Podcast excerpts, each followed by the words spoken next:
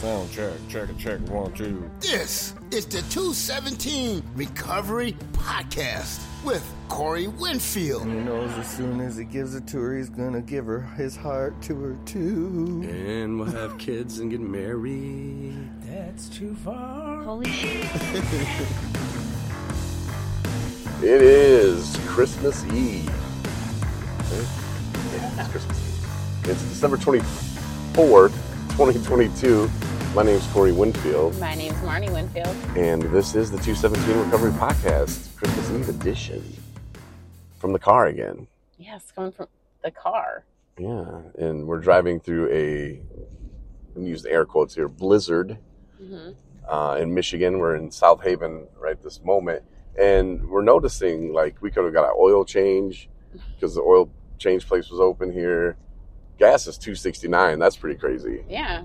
Um, uh, we could have tried the Royal Crispy Chicken from Burger King. They're they're they're open today. McDonald's was open, which is kind of shocking to me because not only is it Christmas Eve, but it's a blizzard Right. like I don't know, man. It seems like they're paying these people like time and a half, maybe, maybe not. I would don't, imagine I don't know how that works, but hey, well, more power to them, and hopefully that they're having a nice, easy Christmas Eve doing their jobs. And sadly but expectedly, all the liquor stores are plowed and open. Oh yeah, you gotta you gotta keep the liquor stores open. And it what is ironic is um, when I was listening to thirteen ten the ticket, is my favorite radio station, only one I really listen to, out of Dallas, Texas. They were talking about liquor and the packaged liquor stores being closed on Christmas and on Monday, and they were saying that there there were people trying to fight that law because you can't buy liquor or beer on Sundays in Texas. I know Arkansas was like that too. Um, Michigan, you can buy 7 a.m. baby, you know Sundays it don't matter. But in Texas, they were trying to fight that. But it was ironic because the people that were against opening the liquor stores were in fact the liquor stores. Right. They want to have their time off with their families. Yeah, and they don't want to pay people time and a half. And people are so used to liquor stores being closed on Sundays that everybody, like you did when you lived in Texas and I did, and I lived in Arkansas, you'd stock up before. You know, so if people are already stocking up before, what's the point of being open on Christmas? So you have to pay your employees time and a half to sit around and not really sell much, or or are those people like, oh, I don't want to stock up now, I can get it tomorrow? You know, like people like us who were hardcore alcoholics, like we we knew how to get it. We knew we you know what to do. So, you know, for your average guy who's driving by, oh yeah, I want to get a six pack of beer. You know, like that's not us. Like we're stocking up with half gallons and stuff. You know, so it it, was just interesting to me that it was the actual companies, the liquor stores that were against it. You know, I was I thought that was weird, but then you start thinking about it, and it, no, it makes total sense, really. And it's one of those sad memory lane kind of things where, you know, that's how my brain worked back then. Yeah. Well, that was the most important thing to us. It wasn't making sure you had the gift for mom or everything was wrapped and ready to go. No, it was okay. Got to get the liquor first, then we can head out and do whatever we need to do. You know, it was that was first. You know, and we don't have to live that way anymore. Thank God. You know, when I woke up today, it's just like I, I prayed and thanked the Lord for everything that that's happened in my life. You know, the good and the bad. You know, I had to go through the bad and they say this, you know, that you have to go through the darkness to see the light, but to appreciate what I have today, you know, I spent, you know, Christmas we did with my father, and that was the first Christmas I spent with him, and I don't even know, 20, 30 years maybe. Yeah. Like, it's insane how long it's been. that's a true miracle. And they gave us a card, and I was reading it, and like, I got some hot sauce in my eye, Mhm. started tearing up a little bit. tears. Yeah, but they were they were happy tears, and I just had a lot of happy tears in the last day and a half. And there's nothing wrong with that, but I feel silly sometimes because I just will just start tearing up and crying, you know, for no reason. And and they are happy tears, you know. I'm not sad, but just to know like where my life was, you know, four years ago today, I was still in jail. Yeah. Waiting for my mom to come get me because I got out on Christmas Eve. And it was like some weekend thing where they had to put an alcohol tether on me. So they weren't going to let me out until I had that. But the way the weekend fell like I had to spend like two extra days in the jail to wait for this tether, and then Christmas Eve they were only open to like two or three, and so I'm like trying to get in touch with my mom, saying, "When are you going to come get me?" And she's like, "I'll be there soon. I'll be there in a little bit. I'll be there." And she starts heading towards the wrong jail because I went to the courthouse in Niles, and that's where they, you know, took me from the court to the jail. You know, they took me in back or whatever, and then they transported me back to St. Joe, Benton Harbor, or whatever. And so my mom was, for some reason, thinking that I was in the Niles jail. So she's driving, which is way further for her, Mm-hmm. you know, than the Benton Harbor, St. Joe. So she was going to the wrong. sorry, I got a frog. she's going to the wrong jail. And I'm like freaking out because they're like, well, the other guy leaves, and if you don't have that on you, then you're spending you're spending Christmas Eve, Christmas, and the day after, however long they were closed, you know. And I'm like, oh no. But I got out, and everything was was good. And I got my tether, tether on, and but that's where I was four years ago. And to think about that, and I had no no plan. I had no idea what was going on. I hadn't been sentenced yet for my OWI case, so I, I, I didn't know what was going on. I, I didn't know what was going to happen.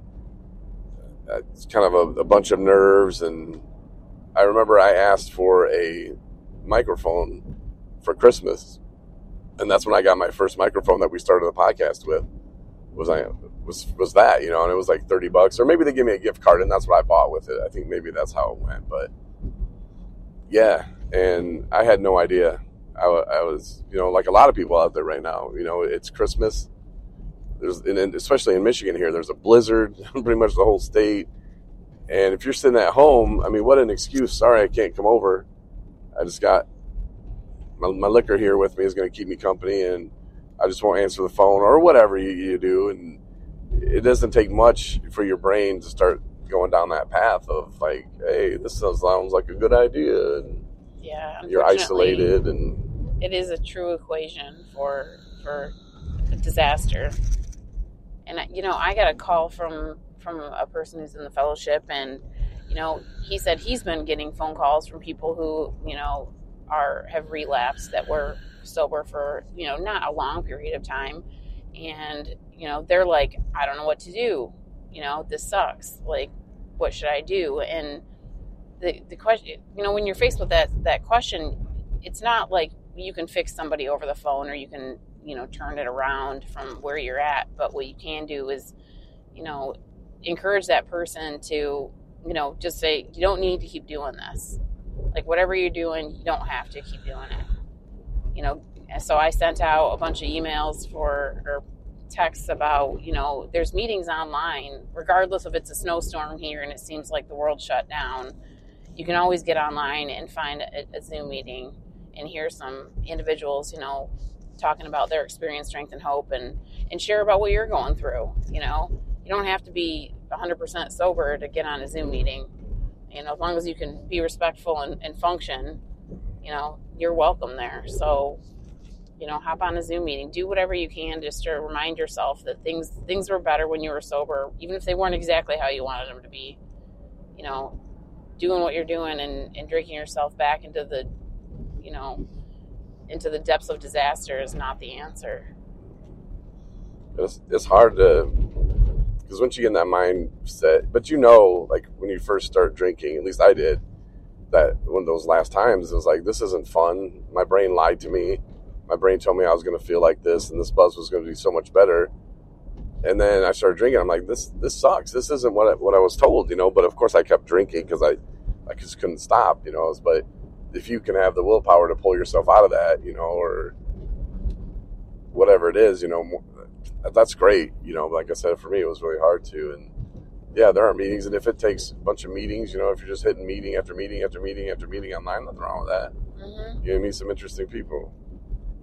You know, get some get some email addresses or whatever you need to do, but there's definitely better options, and you just got to convince yourself that your brain is freaking lying to you because it is, Mm-hmm. and whether you have three months clean, six months clean, five years clean, like you're doing better sober. I mean, nothing ever good ever ever happened to me when I was drinking. no Nothing ever was better. it was always worse. And then the next day it was even worse because of the stuff that I had said or did. And I was talking to my dad last night, and in 2018, in like April or something like that, I, I had sent him this mean text, and I was drunk, and you know I was just throwing out, "You did this, you did that, blah blah blah blah blah," and you know that that's how I was feeling at that moment. And later, when I did write him a letter to apologize, I didn't apologize for sending him the text. I apologized for how that made him feel, and I let him know that the sober Corey.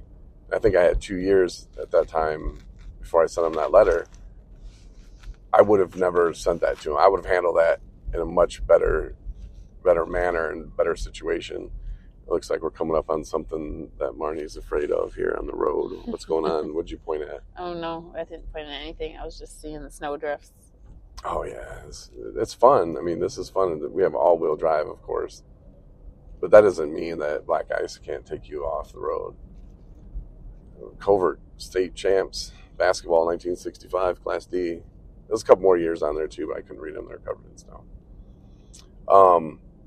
Anyway, yeah. So that, that's how our trip's going. But when I realized that, though, um, you know, and then sent that letter to my dad, and we were talking about it last night, and you know, he said that he was proud of me for reaching out to him because I, I could have just been like, well, I messed up. I sent him a letter that I'm not proud, or I sent him a text message that I'm not I'm not proud of. Um, I'm just never going to talk to him again because he's a jerk, and he he didn't reach out to me yet.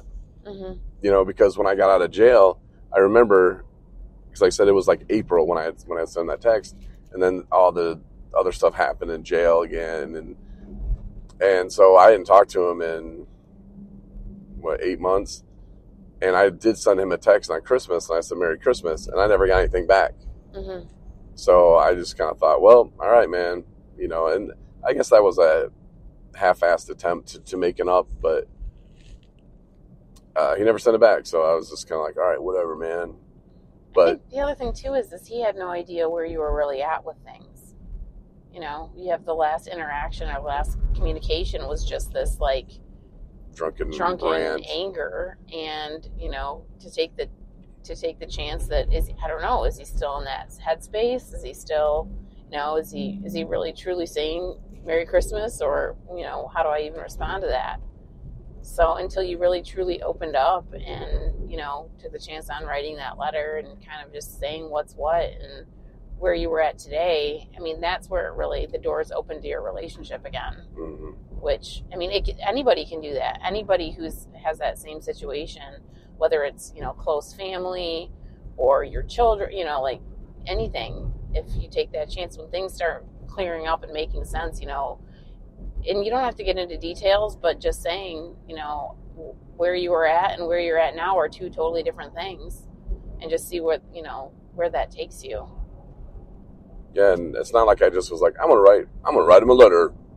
It took me months and months and months to think about what I wanted to put in that letter, Mm-hmm. and then you know, it took me a minute to write it all, and you know, to get it how I wanted it, and I could have been, I could have said, "Oh, sorry that I texted you, Dad," and sorry, but I, but I wasn't, you know, and and the fact that I was trying to relay that you can't change the past, and I wasn't perfect, he wasn't perfect, you know, but let's move on from here. You know, where can we go from here? You know, and I, I felt, especially with two years clean, like a completely different person than than when I was drinking and in and out of trying to be sober. And so it, it was a way different mind frame, mindset. It, it was all different, and I, I really started handling things differently. You know, like I don't want to say normal person because I know people that are technically normal that would have not handled that correctly. And I don't know. He just told me he was proud of me for, you know, I guess not being the bigger man, but to to understand that no, we can't change the past. I can't take that text back. You can't unread it, you know. But where do we go from here? Mm-hmm. You know, and we still both have hopefully a lot of years left. You know, why would we waste those over something that we can't change, uh, that I'm not proud of? You know, and did everything happen the way he wanted it to? No. You know, and I, I started also learning that you know there's two sides to every story, and maybe I, I shouldn't hold him or find him guilty in the Corey court of law uh, for stuff that I have I have no idea about. You know, and there and there's no sense of trying to point blame at other people either. You know, it's just like, hey, it, it is what it is. You know, how can I move forward with my life? That truck is stuck. Was that a Ford? Yes. Just saying. It was a Ford. That thing was buried. That thing is not getting out anytime soon. But those are those are things that you learn along the way. And when you start learning stuff like that and you start acting different, you know, pat yourself on the back. Mhm. You know, like that's that's that's a real accomplishment for you. I think another piece of that too was is that after you put that mail or that letter in the mail, it was like, you know, you didn't know if he was going to respond at all, Right. and if he did respond, what he was going to say. And so, I mean, that was nerve wracking for you. I mean, I was with you when you know when you were kind of like, ooh, like what is what's what is going to be the responsive, and is there is going is there going to be one? But at that point, like you said your piece, you know, you took responsibility for what you want to take responsibility for, and most importantly, you shared like this is where I'm at now, like this is how I'm doing now, and that's all you could do. That's all you had control of, you know. And from there, you know, it, the rest was kind of like it was God's will, you know, and we're completely grateful that he responded how he did, and you know, we ended up, and now we just spent a holiday with them. You know, it's a, a nice family holiday, which is completely a blessing. So, Yeah, he moved back from Arizona, you know, to Michigan and and none of that would have happened if you wouldn't have sent that letter. I bet you anything.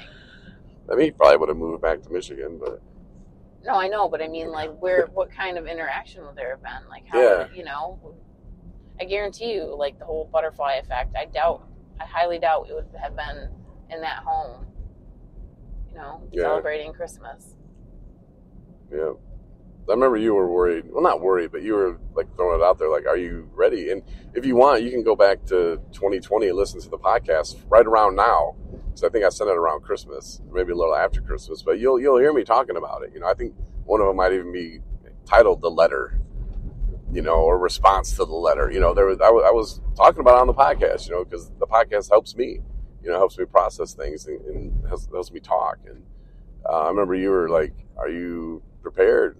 you know, if things don't go how you want it to, or if he doesn't answer, or, you know, maybe, you know, are you prepared for that? And, you know, I, I wasn't sure, but I kind of was like, well, yeah, you know, I kind of had to be, Right. um, just kind of open to, is he going to be like, hey, yeah, son, everything's great? Or is, is he not going to respond? Is he going to tell me off for sending him that letter? You know, like, or send him that text, you know, where, where where's it going to go and what's it going to be? But again, I started learning too in sobriety, like, don't freak out about things that haven't happened yet Right. and take them as they come. And I think that really kind of helped me, like, ground myself and prepare myself. Like, this is going to go any direction. Yeah. You know, don't freak out if it doesn't go your way. Yeah. You know, and I think that's, you were real crucial and kind of helped me understand that too. And, and that all kind of went into the letter and me writing it. But, you know, those relationships that you think that you screwed up so bad that you can't come back from, like, that's not true. And, and man, maybe there are some that you can't come back from, and that's fine too, because you are where you're at today.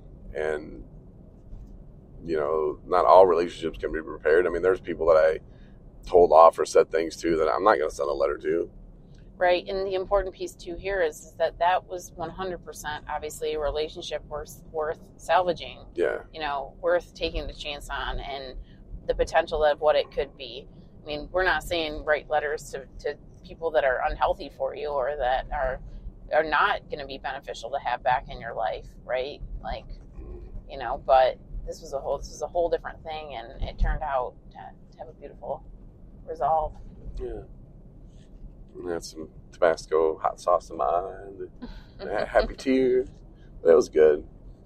And your family, we're going over there. My great grandma was killed right here. Ran a stop sign. Not, I know that is horrible theater of the mind for people listening, but I, we just passed her. Um, never got to meet her. That was my mom's grandma. She was going to my mom's dance recital actually. So This is the play-by-play that you get while, when Mm, you're doing yeah, it- podcasts on the road. it makes no sense to anybody, but you know, the snow, it looks pretty. There's a lot of it. But we're making it there slowly but surely, you know. yeah, yeah. But your family though, like are you excited to go there? I am. I'm. I mean, it's everything with this this blizzard. It's almost like ever since COVID, it's like the pr- unpredictability of people showing up for things that were planned has kind of like multiplied Mm, on what the chances are of that actually materializing. And it's like you kind of have to be okay with it, you know. And my mom was even saying like, I don't even know if your brother's going to make it down from where he is right now because he's in the Soo, and you know with his wife's family. So oh, Sault Ste. Marie? yeah, Oh, he'll be fine. so it is what it is, and we're just kind of like one step at a time, one day at a time, and um, yeah. So we're hoping to we're hoping to visit with them for the day after Christmas. So I'll get back to our kitties and Mhm. Want to hear another crazy story about this road? That sure. there's a dead end sign right like back there. Like if you're driving on the road and you see like a sign like, "Hey, here's a turn," you know the big yellow signs. Well, there was a guy riding his motorcycle, and I think he was around my sister's age, so he's like 10 years younger than me, 10, 12 years younger than me. But anyway, he thought it'd be a good idea to reach out and touch the sign, and it oh, ripped his arm off. oh my god. True story. Look it up. That's what's up. You gotta be careful. So if you're riding a motorcycle thinking, hey, this would be a great idea to smack that sign. Don't. I don't know why you think that, because, yeah, but no, it'll, it'll rip your arm off, just saying. A lot of memories in this road. They're all bad ones, this one. This road around now, like literally. Yeah. Like, nothing but bad memories. Yeah. So we're, we're coming into my hometown of Coloma now. This is more of like they call it Hagar, Hagar Township or whatever, but not really Hagar. But yeah, we're going past Little Pawpaw Lake and yeah, some of these memories like and when you go back home, if you live away or whatever, and you come back home to your old stomping grounds, you're like, oh, I used to buy weed from that guy, or I used to drink over there, or whatever. You know, like, don't let that intimidate you to think that you can't go past there again. You know, Just keep on driving. yeah, just don't stop by there. Like, that's where a lot of meth people live, right there. Meth, don't ever try it. If you've never tried it, don't. I'm just saying. This public service announcement. And drive slow in blizzards. That's my other one. There you go. But yeah, um, I don't know if that was a happy Christmas Eve podcast or not. We're a little all over the place, but Yeah, I'm driving. You know, it's blizzard. And we wanted to get one done. So Yeah, proud of myself because a lot of people wouldn't do a podcast when they're driving in a blizzard. Wussies. No, and yeah, and I want to give a shout out to my my boy Adam. Um, Adam years. Brothers. two years, right? Yeah, Adam Brothers got he said a little over two years, and he was telling a story on his podcast that he had a two year coin, and then he relapsed, but his daughter ended up having the coin. Well, she's going to see him at Christmas and bring that same coin back to him. So he's kind of pumped that he's getting that coin back, and for him, there's a lot of meaning in that. And, and Adam's doing great. He and his significant other started a podcast, and he had sent me a, a picture of a mixing board that they got as a RodeCaster Pro, which we got. Um, I don't know, a year and a half, two years maybe. Mhm. We got it a while ago, but yeah, it, it makes a difference. And he was all excited about that. And they did a, a podcast with it, and he was pretty pumped about it. And it sounded really good too. So um, just want to give him a shout out and tell him again, congrats on the two years and congrats on, on starting something, you know. And he's kind of like me. Like, are we trying to reach a million people with our podcast? Nah. You know, we're doing it for us, and it keeps us sober. And you know, more power to him. Yeah. You know, and, and the stuff that he says, and him and his uh, Sean. Sean, him and his, I don't want to say old lady, but him and his girlfriend, you know, like the stuff that they share is is different than the stuff stuff we share, but it but it's not because it's it's from the heart and it's it's them telling stories. Like they were talking about Christmas and and memories on Christmas, and Adam was talking about, you know, how he remembered, you know, always being drinking around when he was young, and he didn't start drinking stuff at that time, but he just remembers like there was always drinking around, and he also remembers when his mom got sober. He says she was sober for about ten years, and, and how different it was. Yeah. You know how what a better Christmas it was. So it was interesting. You know, so if you want some more podcasts, you know, you can listen to 739 of our episodes plus this one. Or, you know, if you want to check out Adam's, it's called the Stone Soup Recovery Podcast, you know, and check them out. And maybe not today, maybe not tomorrow, but, you know, give them, give them a listen and, and see if that's something you can relate to. And if you um, want to listen to our next episode, we'd appreciate that as well. Yeah, for sure. We might do it from the road, or we might do it from our studio or our road studio. Who knows? Got options now. hmm But thanks for listening and have a Merry Christmas with your family and do your best to, to be sober and, and do have your best Christmas, you know? Yeah. Everyone have a safe holiday, and we'll see you next time.